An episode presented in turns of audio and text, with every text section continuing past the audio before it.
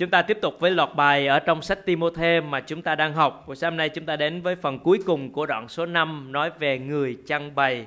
Ở trong Kinh Thánh dùng những chữ như trưởng lão, giám mục hay người chăn bày chỉ về chức vụ của mục sư trong thời điểm hiện tại là người coi sóc, chăm sóc, giảng dạy cho hội thánh của Chúa. Buổi sáng hôm nay chúng ta sẽ nói về điều này. À, đây là một chức vụ cao quý là những người được Chúa chọn không phải do ao ước hay bôn ba mà được, nhưng do sự kêu gọi và bổ nhiệm của Chúa để phục vụ Ngài. Có hai điều để chúng ta cùng học với nhau buổi sáng hôm nay. Ở trong đoạn 3 trước đó chúng ta đã học thì Phaolô đã nói về vai trò, nói về phẩm chất của người giám mục hay là người chân bày, người mục sư trong hội thánh. Giờ đây ông tiếp tục hướng dẫn cho Timôthê ở trong vai trò của người chân bày. Bắt đầu từ câu 17 là các trưởng lão khéo lãnh đạo hội thánh thì càng phải được kính trọng nhiều hơn, nhất là những người chịu khó nhọc trong việc truyền đạo và dạy dỗ. Có hai điều để chúng ta học buổi sáng nay. Điều đầu tiên đó là kính trọng. Ở đây nói về bổn phận của hội thánh đối với người chăn bày, đối với mục sư, đối với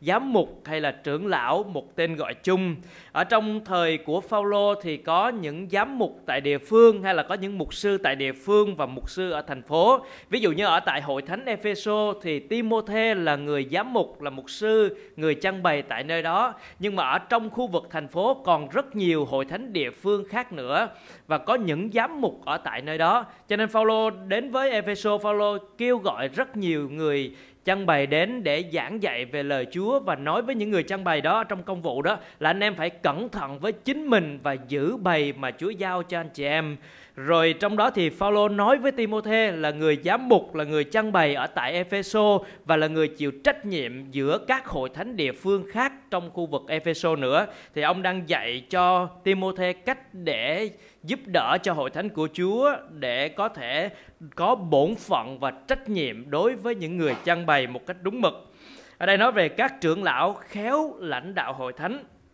cái chữ khéo này nói về ơn của Chúa cho, nói về sự sức giàu của Chúa trên những mục sư để họ có ơn của Chúa trong việc trang bày lãnh đạo hội thánh, là người giảng dạy và coi sóc công việc hội thánh Chúa và những người khéo lãnh đạo hay là những người được Chúa sức giàu, được Chúa ban ơn trong việc lãnh đạo hội thánh thì hội thánh càng phải kính trọng nhiều hơn. Chữ kính trọng này cùng nghĩa với chữ kính trọng ở trong câu 3 mà chúng ta học về những người quả phụ cần được kính trọng mang ý nghĩa đó là sự tôn trọng sự thương yêu và sự cung ứng cho người hầu việc Chúa. Cho nên đây là một mạng lệnh mà hội thánh truyền, Chúa truyền cho hội thánh vân giữ. À, buổi sáng nay thì tôi không giảng điều này cho chính mình tôi, nhưng mà đây là phần kinh thánh mà chúng ta đang học với nhau trong loạt bài và lời Chúa dạy cho chúng ta về một hội thánh địa phương cần phải kính trọng nhiều hơn với người trang bày. Họ là người phục vụ Chúa, được sự kêu gọi, được sự sức giàu của Chúa thì hội thánh cần phải kính trọng. Ở đây có nghĩa là sự tôn trọng, yêu thương và cung ứng.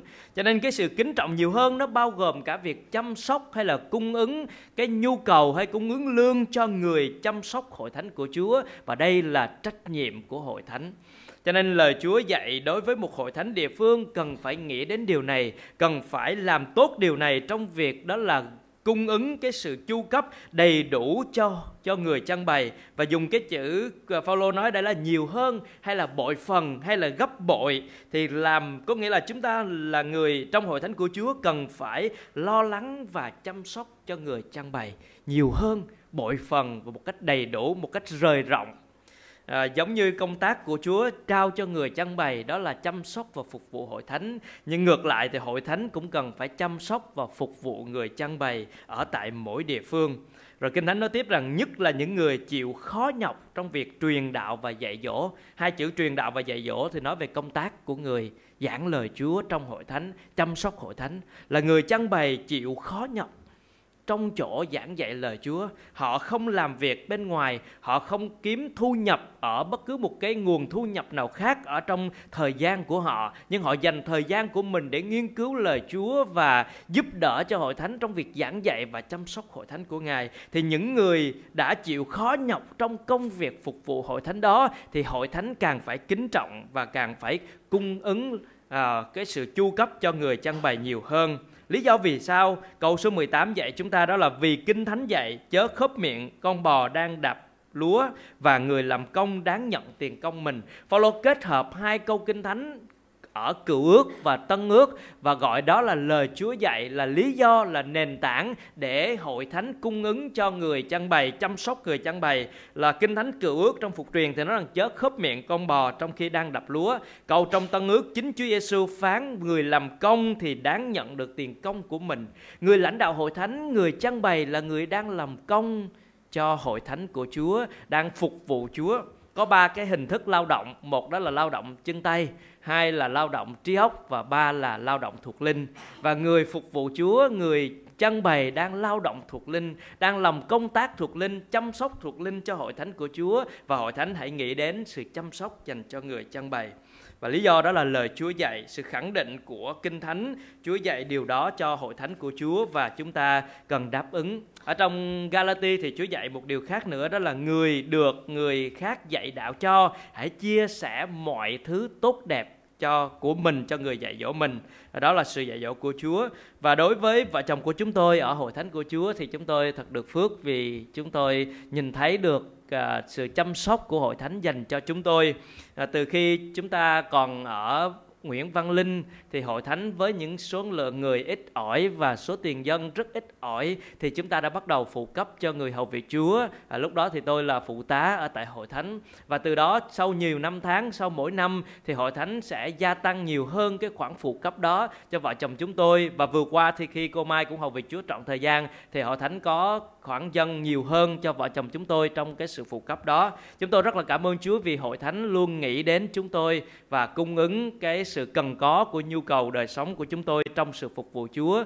và chúng ta biết ơn Chúa vì đó là điều đúng mà chúng ta đang cùng với nhau để làm để Chúa đẹp lòng và ban phước trên tài chính của hội thánh. Chúng tôi cũng cảm ơn Chúa vì được sự yêu quý của rất nhiều con cái Chúa. Mỗi khi gia đình có những sự kiện, những sự việc có cần thì chúng tôi luôn nhìn thấy được sự quan tâm, sự góp phần, sự dân hiến của nhiều con con cái Chúa cho gia đình vợ chồng của chúng tôi. Cho nên cảm ơn Chúa rất nhiều vì chúng tôi đang được yêu quý ở tại nơi đây, đang được kính trọng ở tại nơi đây. Chúng tôi cảm ơn Chúa và cảm ơn anh chị em ở trong hội thánh của Ngài. À, điều thứ hai chúng ta học buổi sáng nay ở đây đó là thận trọng. À, sau khi Phaolô nói về kính trọng, về trách nhiệm của hội thánh dành cho người chăn bày, phải kính trọng người chăn bày gồm cả sự tôn trọng, sự yêu thương, sự chăm sóc thì Phaolô nói tiếp rằng về người chăn bày, trách nhiệm của người trang bày phải thận trọng, thận trọng trong hai chỗ, thận trọng trong sự kỷ luật và thận trọng trong sự bổ nhiệm chức vụ khác. Ở đây chúng ta bắt đầu với câu số 19 Đừng chấp nhận lời tố cáo chống lại một trưởng lão nếu không có hai hoặc ba nhân chứng. Ở đây Phaolô nói rằng trong cái việc kỷ luật thì phải thận trọng, đừng có chấp nhận lời tố cáo. Ở đây bởi vì người chăn bày là ở, đứng ở chỗ rất dễ bị tấn công và chống đối. Ờ, rất nhiều người tấn công, rất nhiều người tố cáo, rất nhiều người không vừa lòng với mục sư của họ thì họ nhanh chóng đã khiếu nại hay là tố cáo mục sư của họ. Vì vậy cho nên Phaolô dạy Timôthê Timôthê giống như là một vị tổng giám mục ở trong thành Epheso coi quản rất nhiều hội thánh, cho nên nếu có một người nào đó khiếu nại tố cáo một cái địa phương nào trong thành Epheso, thì Timôthê đừng chấp nhận lời tố cáo đó nếu không có hai hoặc ba nhân chứng.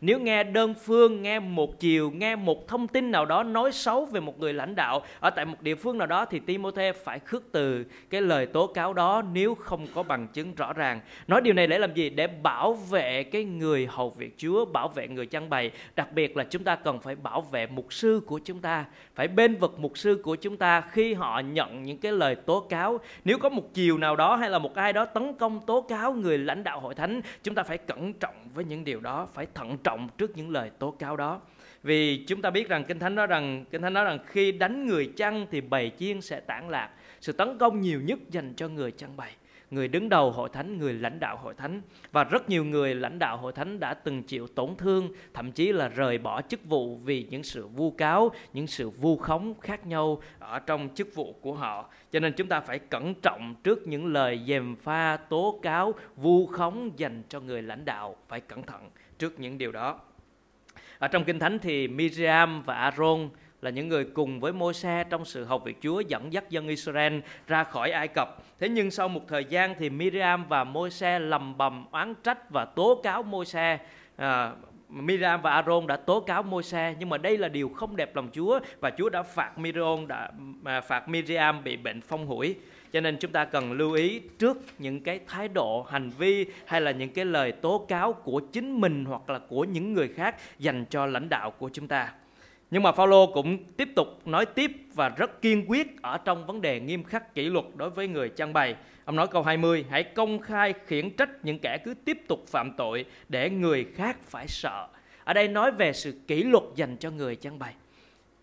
Chúng ta nói rất nhiều về sự kỷ luật trong hội thánh. Trong hội thánh có tình yêu thương, nhưng mà tại hội thánh của Chúa phải có sự kỷ luật. Sự kỷ luật này dành cho các tín hữu và sự kỷ luật cũng dành cho mục sư, dành cho người trang bày. Nếu nói về một quy tắc thì ở đây Phaolô muốn nói về những giám mục ở tại địa phương có trách nhiệm bổn phận để giải quyết và kỷ luật các con cái Chúa, các tín hữu trong địa phương khi họ phạm tội. Nhưng mà một cái người giám mục địa phương khi phạm lỗi, khi phạm tội cần bị khiển trách, thì giám mục thành phố hay là giám mục khu vực hay là hội đồng các giám mục địa phương sẽ họp lại với nhau để khiển trách và làm điều đó. Không phải một hội thánh địa phương sẽ làm điều đó với người lãnh đạo của mình, nhưng các hội thánh sẽ họp lại với nhau, các giám mục, các lãnh đạo sẽ ngồi lại với nhau để có những cái phương án đúng đắn để kỷ luật người trang bày. Nếu họ vi phạm những cái vấn đề về nguyên tắc đạo đức thần học ở trong niềm tin của mình. Cho nên Phaolô nói rằng hãy công khai khiển trách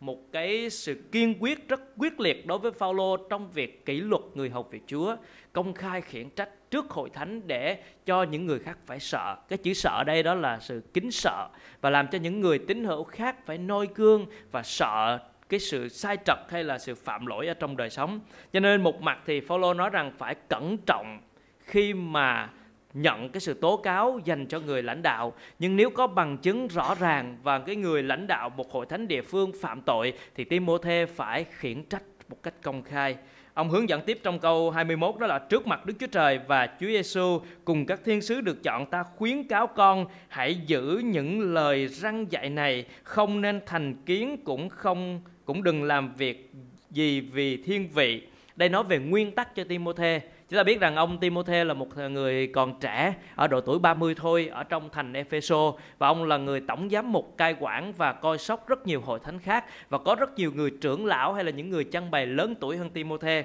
Vì vậy Timôthê cần phải giữ những lời khuyên dạy này, cần phải làm những điều này dù đó là một chỗ rất khó. Thưa anh chị em tại vì để khiển trách hay là kỷ luật một người nào đó rất khó. Và đối với Timôthê càng khó hơn khi ông là một người giám mục trẻ hơn những người khác. Nhưng mà Phaolô nói rằng trước mặt Chúa trước mặt các thiên sứ trước mặt uh, Chúa Giêsu là đấng đã được chọn con phải làm điều này. Vì đó là nguyên tắc ở trong chức vụ. Nhưng mà có một nguyên tắc để làm đó là phải giữ sự công bằng không thành kiến hay thiên vị. Thành kiến đó là in trí trước nghĩ trước về một điều gì đó không đúng về một ai đó cho nên không thể in trí về một ai đó, giả định về một ai đó, hay thành kiến với một người nào đó. Thiên vị thì có ý binh vực bảo vệ hay đối xử với một người nào nào đó tốt hơn cái mức mà họ cần được đối xử. Phaolô Phaolô dạy Timôthê cần phải giữ cái sự công bằng và trung lập này, không được in trí thiên vị, không được thành kiến với bất cứ một người nào và cũng không được thiên vị ai hết, cứ theo nguyên tắc để có thể thi hành công việc trong hội thánh của Chúa. Và chúng ta biết rằng Kinh Thánh rất nghiêm khắc với những người hầu việc Chúa. Ở trong Kinh Thánh thì chúng ta thấy rằng tổ phụ đức tin của chúng ta Abraham đã vấp ngã trong việc thiếu tin cậy Chúa và nói dối về việc Sarah là em gái của mình thì Kinh Thánh đã ghi lại điều đó. Môi xe nóng giận đã không làm theo lời Chúa dạy ở tại tảng đá thì Kinh Thánh đã ghi lại điều đó. David một vị vua trọn lòng với Chúa, đẹp lòng Chúa là vị vua gương mẫu đã phạm tội với bác Seba thì Kinh Thánh ghi lại điều đó. phi một người mạnh mẽ và nóng cháy cho Chúa Giêsu đã thất bại trong việc chối Chúa Giêsu thì Kinh Thánh đã ghi lại điều đó. Kinh Thánh rất chân thật với những cuộc đời của những người theo Chúa và đặc biệt là những người hầu việc Chúa, những người được Chúa trao trách nhiệm coi sóc. À, vì vậy cho nên mỗi một cuộc đời chúng ta đều phải cẩn thận, đều phải thận trọng trước đời sống của mình, cần phải kỷ luật thuộc linh ở trong hành trình theo Chúa của mình, đặc biệt là những người hầu việc Chúa. Vì vậy cho nên hãy cầu nguyện cho những người trang bày của anh chị em, hãy cầu nguyện cho các mục sư của anh chị em, hãy cầu nguyện để Chúa giữ họ ở trong một đời sống thuộc linh, giữ họ trong nếp sống tinh kính để không bị kỷ luật. Bởi vì anh chị em biết rằng nếu việc kỷ luật diễn ra cho một người chăn bày tại một thánh địa phương, thì điều đó có nghĩa là ảnh hưởng đến toàn bộ hội thánh và ảnh hưởng đến sự phát triển lớn mạnh của một hội thánh cho nên xin Chúa cho chúng ta cầu nguyện cho những người chán bày để Chúa giữ những người lãnh đạo hội thánh. Ở trong nguồn sáng chúng ta thì có ban mục sư truyền đạo có 6 người à, trong ban mục sư truyền đạo trang bày ở các hội thánh địa phương. Xin Chúa ngài gìn giữ chúng ta cầu nguyện để mỗi ngày chúng ta dành thời gian để cầu nguyện Chúa gìn giữ họ và ban ơn cho họ trong sự phục vụ Chúa. Rồi một cái sự thận trọng khác mà Phaolô dạy Timôthê đó là thận trọng trong sự bổ nhiệm câu số 22 Đừng vội đặt tay trên ai cả Cũng đừng nhúng tay vào tội lỗi người khác. Hãy giữ mình trong sạch. Cái chữ đặt tay thì trong kinh thánh có nhiều cái ý niệm và nhiều sự dạy dỗ về việc đặt tay. À, ở trong uh, cựu ước thì đặt tay để chúc phước người cha có thể đặt tay cho con của mình để chúc phước. Rồi uh, thầy tế lễ đặt tay trên các sinh tế để dâng sinh tế cho chúa rồi đặt tay uh, trong việc đó là môi xe đặt tay để truyền lại chức vụ cho Joshua ờ, Chúa Giêsu cũng đặt tay để ban phước cho các em bé, rồi Ngài đặt tay để chữa lành cho những người bệnh. Con cái Chúa đặt tay cho nhau để để công bố sự chữa lành của Chúa. Rồi rất nhiều cái sự đặt tay khác ở trong hội thánh đầu tiên thì đặt tay để công nhận chức vụ của một ai đó. thế đây Phaolô nói rằng đừng vội đặt tay trên ai cả. Cái cái ý niệm đặt tay mà Phaolô đang nói này đó là cái sự công nhận và bổ nhiệm chức vụ của một người. Cho nên phải thận trọng trong việc bổ nhiệm chức vụ. Cho nên điều này cũng hội thánh chúng ta cũng cần lưu ý khi mà chúng ta có những cái sự bổ nhiệm cho một ai đó thì trách nhiệm của hội thánh cũng phải lưu ý để thận trọng với công tác của một người nào đó để chúng ta cần phải xem xét. Rồi chính Timôthê là giám mục tổng giám mục trong khu vực thì càng phải thận trọng hơn. Đừng có vội để đặt tay trên ai cũng đừng nhúng tay vào tội lỗi người khác. Bởi vì khi đặt tay đó là chúng ta đang đồng công, đang sai phá chức vụ của người đó bước vào làm lợi ra trong vương quốc của Chúa. Nhưng nếu chúng ta đặt tay cho sai người và không đúng đúng người, đó không phải là người Chúa chọn và người đó làm hủy hoại công việc Chúa, thì chúng ta đang, ở đây đang nhúng tay vào việc tội lỗi của người đó, đang cùng với người đó để làm công việc sai trật không đẹp lòng Chúa. Cho nên đối với Timôthê rất là thận trọng ở trong việc bổ nhiệm. Rồi ờ, ông nói rằng con phải giữ sự trong sạch. Rồi sau đó ông nói tiếp câu 23 đó là vì dạ dày của con và